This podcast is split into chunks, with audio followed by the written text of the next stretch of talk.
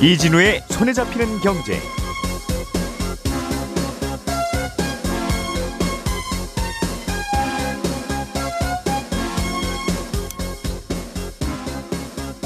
안녕하십니까 이진우입니다. 철강 회사 포스코가 철강 사업을 분할해서 따로 떼어내기로 했습니다. 그런데 이 떼어내는 방식을 인적 분할로 할 거냐 아니면 문적 분할로 할 거냐를 두고 고민 중인데요. 각각이 이게 어떻게 떼어내는 거고 무슨 장단점이 있길래 고민을 하는 건지 오늘은 이 인적 분할, 물적 분할에 대해서 좀 어려울 것 같긴 한데 그래도 공부를 좀 해보겠습니다. 농가들이 최근에 정부와 갈등을 빚고 있는데 그 이유가 최근에 바뀐 쌀값 보조 방식 때문이라고 합니다. 아, 우리나라의 쌀값 보조 방식이 어떻게 되어 있고 뭐가 문제인 건지도 들여다보겠습니다. 내년부터 건강보험료를 매기는 기준이 달라진다고 하는데 미리 알아두면 좋을 것 같아서 이 내용도 자세히 좀 살펴보죠. 12월 10일 금요일 손에 잡히는 경제 광고 잠깐 듣고 시작하겠습니다. 오늘의 뉴스를 프로파일링 합니다. 평일 저녁 6시 5분 표창원의 뉴스 하이킥.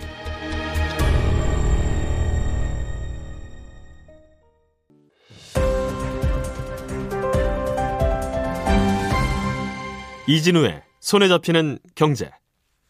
네, 오늘도 경제 뉴스들 깔끔하고 어, 자세하게 정리해 드리겠습니다. 안승찬 기자가 준비해온 소식부터 아, 인사드려야죠. 참. 손에 잡히는 경제 박세훈 작가님 그리고 김현우 행복자산관리연구소장님 두 분 나와 계시고요. 오늘은 이번 주에 두 번 나오게 된 김현우 소장님 휴가, 휴가 때문에 안승찬 경제 전문 기자도 나와 있습니다. 어서 오십시오. 안녕하세요. 네. 죄송합니다. 인사 빼먹어서. 안승찬 기자가 준비해온 소식. 포스코가 어, 철강 산업을 분리하고 지주회사 체제로 전환한다. 이런 음. 뉴스예요. 그렇습니다. 어, 오늘 이사회가 열리거든요. 예. 그래서 여기서 이제 지주회사 전환을 결정하게 될 것 같은데 물론 지금도 포스코 밑에 다양한 자회사들이 있습니다. 포스코 케미칼이라든가 뭐 인터내셔널 건설 이런 등등의 자회사를 두고 있어서 지금도 사실상 포스코가 음. 지주회사 역할을 하고 있긴 합니다만 예. 이런 거 말고 뭐 SK, LG 이런 것처럼 철강회사나 뭐 이렇게 사업하는 건 다 별도로 떼내고 예. 순수하게 지주회사 역할만 하는 포스코 같은 음. 포스코 홀딩스 같은 지주회사로 만들겠다. 이게 이제 포스코의 계획인데요. 철강 만드는 회사는 별로 별도로 분리하고 그렇습니다. 계열사를 지배하고 관리하는 회사만 또 따로 만들고 그렇습니다. 그런 예. 계획이에요. 예. 어, 그걸 오늘 결정한다는 건데 물론 뭐 떼어낸다고 뭐 그게 그거 아니냐 뭐 비슷한 거 아니냐 이런 지적들이 많습니다만 예. 포스코의 불만은 뭐였냐면 자기들이 사실은 이런저런 신규 사업을 많이 한다는 거예요. 그런데도 음. 불구하고 이제 시장의 평가라든가 그런 너희는 그냥 철강회사 아니냐 철, 철강밖에 안 보인다 음. 이런 평가에서 벗어나기 어렵다 이런 건데 그러니까 실제로 요즘 포스코 내부에서도 뭐 배터리에 많이 들어가는 리튬 사업이라든가 뭐 음. 수소 사업이라든가 이런 거 친환경 사업을 열심히 하고 있거든요. 예. 근데 회사 내부에서도 음. 뭐 신사업 한다 그러면 야, 너희가 뭐 얼마나 본다고 그런 뭐 해봐야 철강 회사지.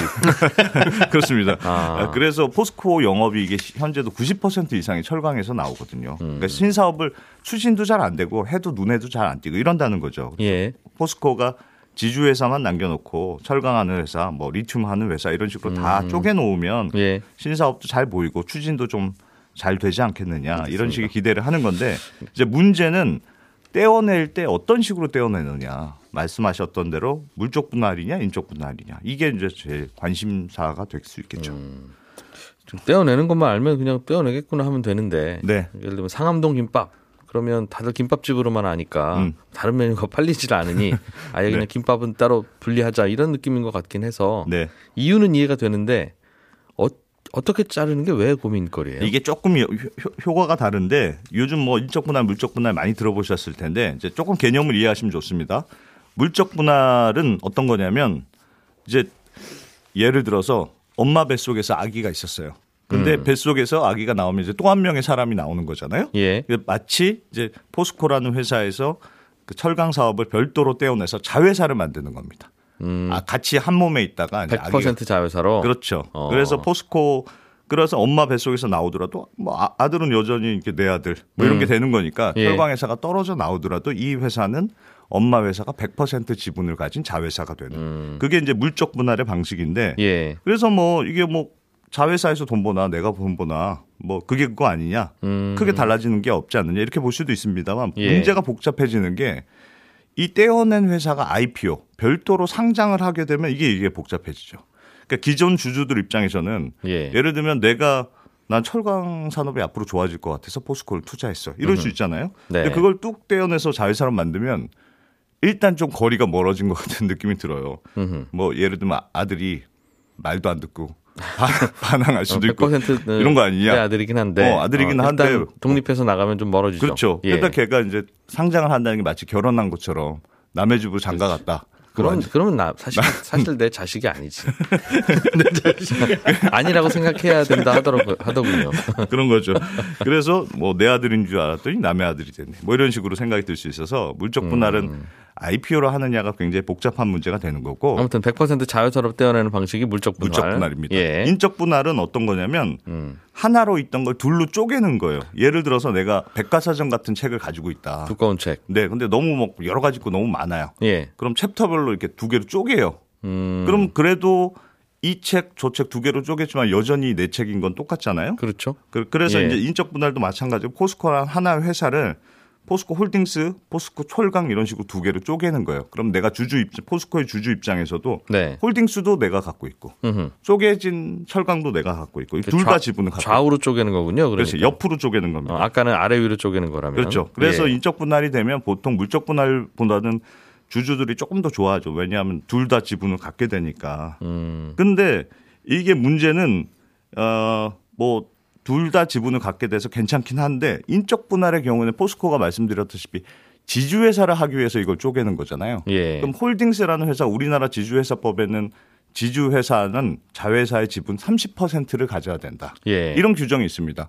그럼 쪼개진 철강 회사의 지분 30%를 홀딩스 남아 있는 홀딩스가 지분을 가져와야 되잖아요. 그래야 자회사, 지주회사가, 지주회사가 되죠. 자회사가 되죠. 그러니까 좌우로 쪼개는 거긴 하지만 그래도 큰형하고 동생 이런 식으로 나눠야, 나눠야 되니까 그렇습니다. 큰형이 동생 집 지배하는 지분이 있어야 된다. 네. 그러려면 네. 지분을 교환하거나 아니면 음. 돈 주고 사와야 되거나 하는데 음. 그래서 지주회사로 전환하는 비용이 또 들거든요. 음. 그러니까 왜 이런 비용을 꼭 들어야 되느냐.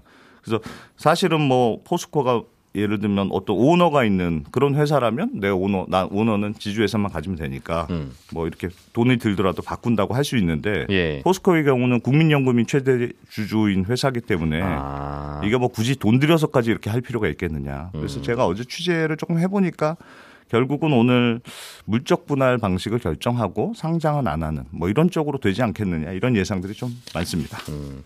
사실 말씀하셨던 이 인적 분할, 뭐 네. 백과사전 좌우로 쪼개는 거 네. 이런 일을 그동안 많은 회사들이 해왔고 네. 그 해온 이유가 사실은 회장님을 맨 위에다가 놓고 그렇죠. 전 모든 계열사를 지주회사 체제로 회차모여를 하려니까 예.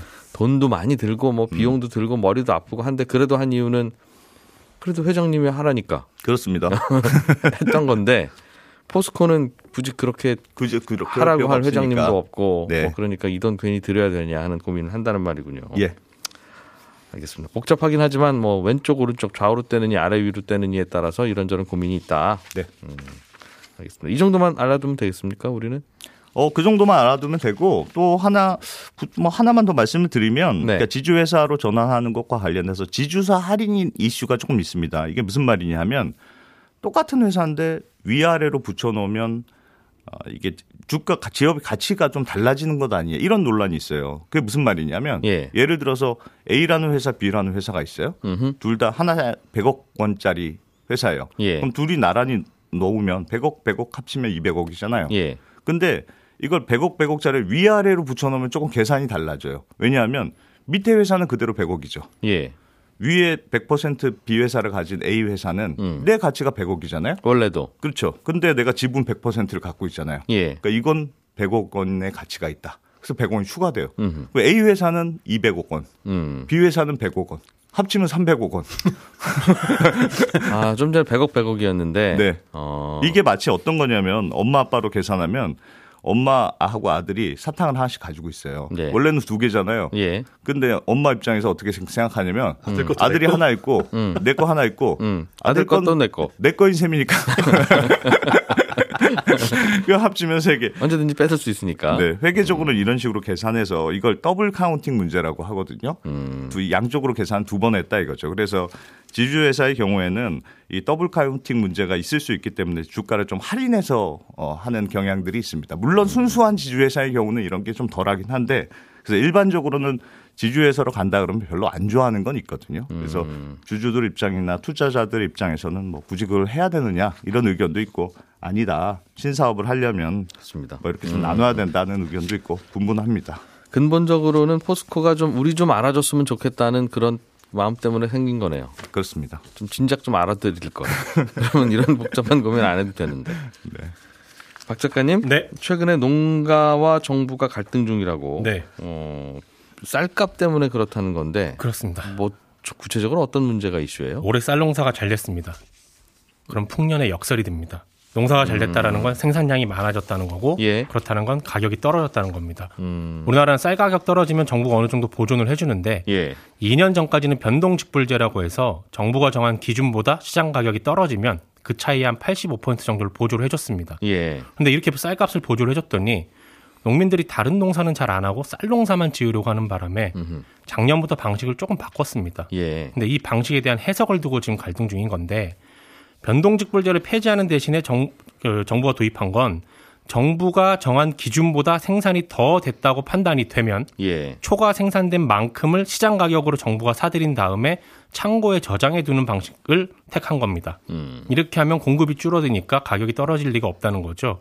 농가에서는 올해 같은 경우에 기준보다 대략 한 30만 톤 정도 더 생산이 됐으니까 이거 빨리 격리시켜서 쌀값 내려가는 거 막아달라는 거고. 예. 근데 정부는 새로 바뀐 방식은 기준보다 생산이 더 됐다고 해서 무조건 격리를 하는 건 아니다. 음. 생산량, 쌀 가격, 그리고 벼 판매 가격 등등 전반적인 상황을 고려했을 때 시장에 개입할 필요가 있으면 그때 개입해서 격리를 한다라는 겁니다. 음. 그래서 농림부 쪽이 지금 확인을 해보니까 일단 기재부랑 협의는 하고 있는데 지금 개입을 할지 말지는 아직 정해진 게 없다는 게 결론입니다. 음.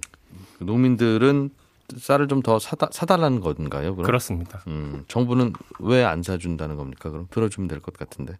일단은 기재부랑 협의하는 과정에서 예. 쌀을 시장 가격으로 사야 되니까 음. 지금보다 지금 가격이 그렇게 많이 비싼 것 같진 않다라는 음흠. 판단을 하고 있는 거고 예. 조금 더 지켜보고 쌀 가격이 더 하락될 것 같으면 그때쯤 개입을 하겠다라는 계획입니다. 그렇군요. 나라 밖 소식도 하나 좀 보죠. 네. 어, 회사 대표님들이 들으면 좀 깜짝 놀랄 만한 법이 포르투갈에서 통과가 됐다는데. 그렇습니다. 고용주들이 들으면 놀랄 소식이고 직원들이 들으면 우리도 하자, 당장 하자라고 할 것 같은 법인데. 뭐예요? 어떤 내용이에요? 퇴근 후에 고용주가 직원에게 전화나 문자, 뭐 우리로 치면 이제 카 뿅뿅톡 이런 거 예. 이메일로 연락하는 걸 금지하는 법안이 포르투갈 의회에서 지난달에 통과가 됐고요. 이제 시행이 됩니다. 법안의 취지를 보면 이렇게 돼 있네요. 아니 가능하면 하지 마세요가 아니라 하면 안 됩니다. 법, 법이 정해졌다고요? 네. 근로자의 사생활을 존중해야 한다. 아, 일과 후에 사장님이 전화나 카톡이나 이메일 하지 말기. 안 됩니다. 정말 어쩔 수 없는 상황. 이 어쩔 수 없다는 게 좀 모호하긴 한데 예. 어쨌든 진짜 급한 일 아닌데 연락하면 법 위반이고요. 음. 내일 출근 안 해도 됩니다. 이런 거 그런 거 말고 하지 마라. 법 위반에 따른 벌금이 있습니다. 최고 1,300만 원까지 매길 수 있습니다. 와. 이게 프랑스가 2017년에 비슷한 내용의 법을 만들긴 했었어요. 그리고 음. 독일이나 이탈리아에서도 퇴근 후에 회사가 직원한테 연락하는 걸 막고는 있는데 네. 둘다 법 벌금까지는 안 물리거든요. 이렇게 음. 벌금까지 물리는 음. 법은 포르투갈에서 처음 시행이 되는 겁니다. 어제 이 뉴스 보고 만약에 우리나라에도 이런 법이 생기면 음. 이제 어떻게 될까 한번 생각해 보게 되는 뉴스라서 가지고 왔습니다. 아, 그러니까 이게 역설적으로 그 포르투갈도 프랑스도 독일도 이탈리아도 사장님들이 자꾸 일과 후에 자꾸 연락했다는 뜻이에요. 그렇지 네. 맞아요. 오죽했으면 법을 만들었겠어요. 음, 우리나라도 만만치 않죠 그거는. 그렇죠. 근데 우리나라는 이제 법을 만들자는 정도까지는 아니니까 네. 하는 분들이 있기는 있으나 네. 뭐 사장님 눈치도 보고 뭐 참을 만한 수준. 이라는 뜻이겠죠? 어, 모르겠습니다. 포르투갈은 도저히 못 참겠다 이거는 그러니까 법을 만들었다는 거니까 정말 심했다. 네. 아. 알겠습니다. 왜, 왜 일과 중에 얘기를 하지? 일과가 너무 짧은 거예요. 근로 근무 시간이 사장님 눈에 보기에는. 네. 아, 사장님 보기. 어 벌써 퇴근했어? 네. 저희도 밤 12시 반에 이진우 기자가 카톡 보내고 하지 않습니까? 이런 이런 아이템 알아보라고. 죄송합니다. 김현우 소장님. 네. 내년부터 건강보험료 부과 기준이 좀 달라지는데 이게 좀 이슈인 모양이에요. 네, 그렇습니다. 월급 받는 직장인 분들 일단 말씀을 드리면 네. 예, 월급의 6.86%를 회사가 반, 내가 반 이렇게 냅니다. 어, 그런데 만약에 직장인들이 투잡을 해서 추가적인 소득이 있으면 예. 그 추가 소득에 대해서 공보를 내는데 뭐 만 원, 이만 원 이렇게 발생한다고 해서 다 내는 건 아니고 3,400만 원까지는 봐줍니다. 네. 3,400만 원 연간 초과를 하게 되면 그 초과한 금액에 대해서만 보험료를 내게 되는데 음. 이게 내년 7월 1일부터는 3,400이라는 기준선이 2천만 원으로 낮아집니다. 예. 음, 그러니까 어, 올해까지는 뭐 투잡을 해가지고 3,400만 안 넘으면 상관없었는데 내년은 음. 2천을 넘지 않게 해야 된다. 넘으면 건보를 내야 된다. 이런 뜻이고요. 네. 피부양자의 재산과 소득 요건도 지금보다 까다로워집니다. 그러니까 소득이 없으신 뭐 부모님들 이렇게 해가지고 자녀 직장인 자녀에게 피부양자로 들어가 있어서 건보를 안 내게 되는데 음. 이 기준이 연간 합산 소득이 지금 3,400만 원인데 내년은 2천만 원으로 낮아지고요. 또 소득이 1천만 원을 초과하는 경우에는 재산도 봅니다. 재산을 봤을 때 음. 재산 과표가 5억 4천이면 피부양자에서 탈락되는데 이 재산 과표라는 거는 집 같은 경우에는 공시가 곱하기 60%거든요. 네. 그러니까 지금으로 따지면 한 9억 정도 공시가. 음. 그런데 내년부터는 이게 3억 6천으로 낮아져요. 예. 그러니까 내년에는 주택이 공시가 6억짜리면 어, 여기에 해당이 되고 즉 소득이 1천만 원을 초과하면서 음. 공시가 6억짜리 주택을 갖고 있으면 피부양자에서 자격을 상실 상실된다. 예. 아, 그래서 요거를 알아두셔야 될 게 이제 자산별로 아니죠 개인별로 자산을 보거든요. 음. 음, 그렇기 때문에 어, 누구 명의로 집을 취득을 할지 예. 뭐 이런 부분에 있어가지고 미리 요걸 기준선을 넘지 않도록 해놔야 어, 음. 생각하지 못한 피부양자 자격 상실은 벌어지지 않겠습니다. 자산이나 소득이 많으신 분은 피부양자에서 빼겠습니다. 네. 보험료 건강보험료 따로 내세요라는 그렇죠. 생각인 것 같고. 네. 그러면 자산과 소득을 이제 다 이제 조절을 좀 해야 된다는 건데 네. 어, 조절하실 수 있는 분이라면 네. 여기서 자산은 말씀하신 대로 부동산 자산만 카운트합니까 아니면 현금이나 펀드나 주식이나 뭐 이런 것도 다 셉니까? 아 일단 부동산 자산만 카운트하는데 여기서 자동차는 또 빠집니다. 아 자동 어, 자동차도 부동산 자, 예. 자동차는 비싼 걸 가지고 있어도 여기 음. 자산은 포함이 안 되고 나중에 예. 건보료를 부과할 때만 예. 부과할 때만 소득 점수를 계산을 하고요. 음. 아, 그다음에 자산 요건은 좀 전에 말씀하신 것처럼 주택, 건물, 60%, 예, 토지, 예. 그리고 뭐 항공기, 선박 이런 것들 음. 그런 거는 이제 포함. 펀드나 주식, 현금은 아무리 많아도 네네. 괜찮다. 그거는 이제 이자나 배당 소득으로 해가지고 소득 쪽으로 잡히고 음. 어, 10억을 갖고 있든 100억을 갖고 있든 나는 이자가 제로인 통장에 갖고 있습니다. 그러면 그거는 음. 잡히진 않습니다. 아니면 배당 안 하는 주식을 갖고 있든가. 음, 네. 아니면 그렇죠. 배당할 무렵에 살짝 팔았다가 다시 사든가. 어, 네. 어, 하면 아무리 많아도 괜찮고. 네. 그때 음. 양도소득은 이건 또 따로 안 보니까요. 알겠습니다. 그러면 소득 소득은 뭐 월급 어디 가서 월급만 안 받으면 됩니까? 아니면 이자 소득, 배당 소득 이런 거는 카운트 될 것 같고. 어, 예. 양도 소득이나 퇴직 소득처럼 이렇게 분류과세 되는 거 말고는 다 해당이 됩니다. 사업 소득 음. 물론 해당되고요. 예. 이자, 배당 소득, 연금 소득까지도 포함이 되는데 이자나 배당 소득은 우리가 세금을 낼 때는 연간 2천을 초과하면 그걸 소득으로 잡잖아요. 네. 근데 국민건강보험료를 산정할 때는 연간 1천만 원을 넘으면 다 소득으로 잡습니다. 음. 그거 좀 주의를 하셔야 되고 예. 연금 소득은 약간 특이한데 아까 소득 기준선 있잖아요. 음. 연간 뭐 2천만 원을 초과해서 받냐, 뭐 1천만 원을 초과해서 받냐. 이럴 때는 100%다 잡습니다. 음. 한 달에 100만 원씩 받아요. 연간 1,200 이렇게 잡는데 예. 건보료를 부과할 때는 그 받는 금액의 30%만 계산을 해서 예, 부과를 합니다. 음. 그거는 이제 그러니까 기준이 연금 때문에 초과한다고 하더라도 건강보험료가 그만큼 부담이 되지는 않는 거고 음. 다만 그 기준선에는 어, 영향을 미친다라고 보시면 되고요. 음. 음, 피부양자 같은 경우에 약간 이 다른 점이 있어요. 소득 같은 경우 아까 2천만 원, 뭐 3,400만 원 말씀을 드렸는데 피부양자 소득 중에 사업소득 같은 경우에는 사업자 등록증이 있으면 소득이 일단 발생하면 이건 무조건 피부양자 자격 상실이고요. 그게 만 원이든 2만 원이든 1년에. 어, 만원 이상입니다, 사실은. 그러니까 9천 원까지 네. 9,999원까지는 괜찮아요. 알겠어요. 네. 그리고 음. 피부양자 소득 중에 사업자 등록증이 없는데 사업 소득이 있을 수 있잖아요. 그런 예. 경우에는 500만 원을 초과하면 상실됩니다. 음. 그 나이 들어서 피부양자가 됐는데 개별적으로 소득이 있으면 이제 신경을 좀 써야 한다는 뜻이네요. 그렇습니다. 음. 소득이 있으면 신경을 쓰긴 써야 되는데 문제는 이제 작년부터 주택임대 사업자 같은 경우에 사업자 등록을 안 내도 네. 무조건 의무적으로 다 신고하게끔 되어 있잖아요. 음. 이런 분들 같은 경우에는 조금 복잡한 부분이 생기는데 안 그래도 청취자분이 한번 질문을 주셨더라고요. 예. 이거 사업자 등록 안 했는데 이렇게 어, 건보료 피부양자에서 제외가 됐다. 평범한 나이든 집주인. 네, 그렇습니다. 예. 이거 관련해 가지고는 이제 우리가 임대주택 그 임대사업자 민간 임대사업자 등록을 했냐 안 했냐에 또 갈려요. 민간 임대 주택 이 민간 주택임대사업자 요거 등록을 하게 되면 음. 많이 공제를 해줍니다. 예. 그러니까 기본적으로 60% 플러스 400만 원을 공제해주기 때문에 음. 1천만 원까지는 월세를 받아도 되고 연간. 예. 그런데 그걸 등록 안 하셨으면 공제가 적어집니다. 50% 플러스 200만 원이기 때문에 음. 연간 400만 원까지 월세를 받을 때까지만 괜찮습니다. 괜찮고 예. 연간 월세액이 400만 원 넘으시면 피부양자 탈락일 가능성이 높다. 맞습니다. 음, 알겠습니다. 네, 저는 잠시 후 11시 5분에 다시 오겠습니다. 고맙습니다.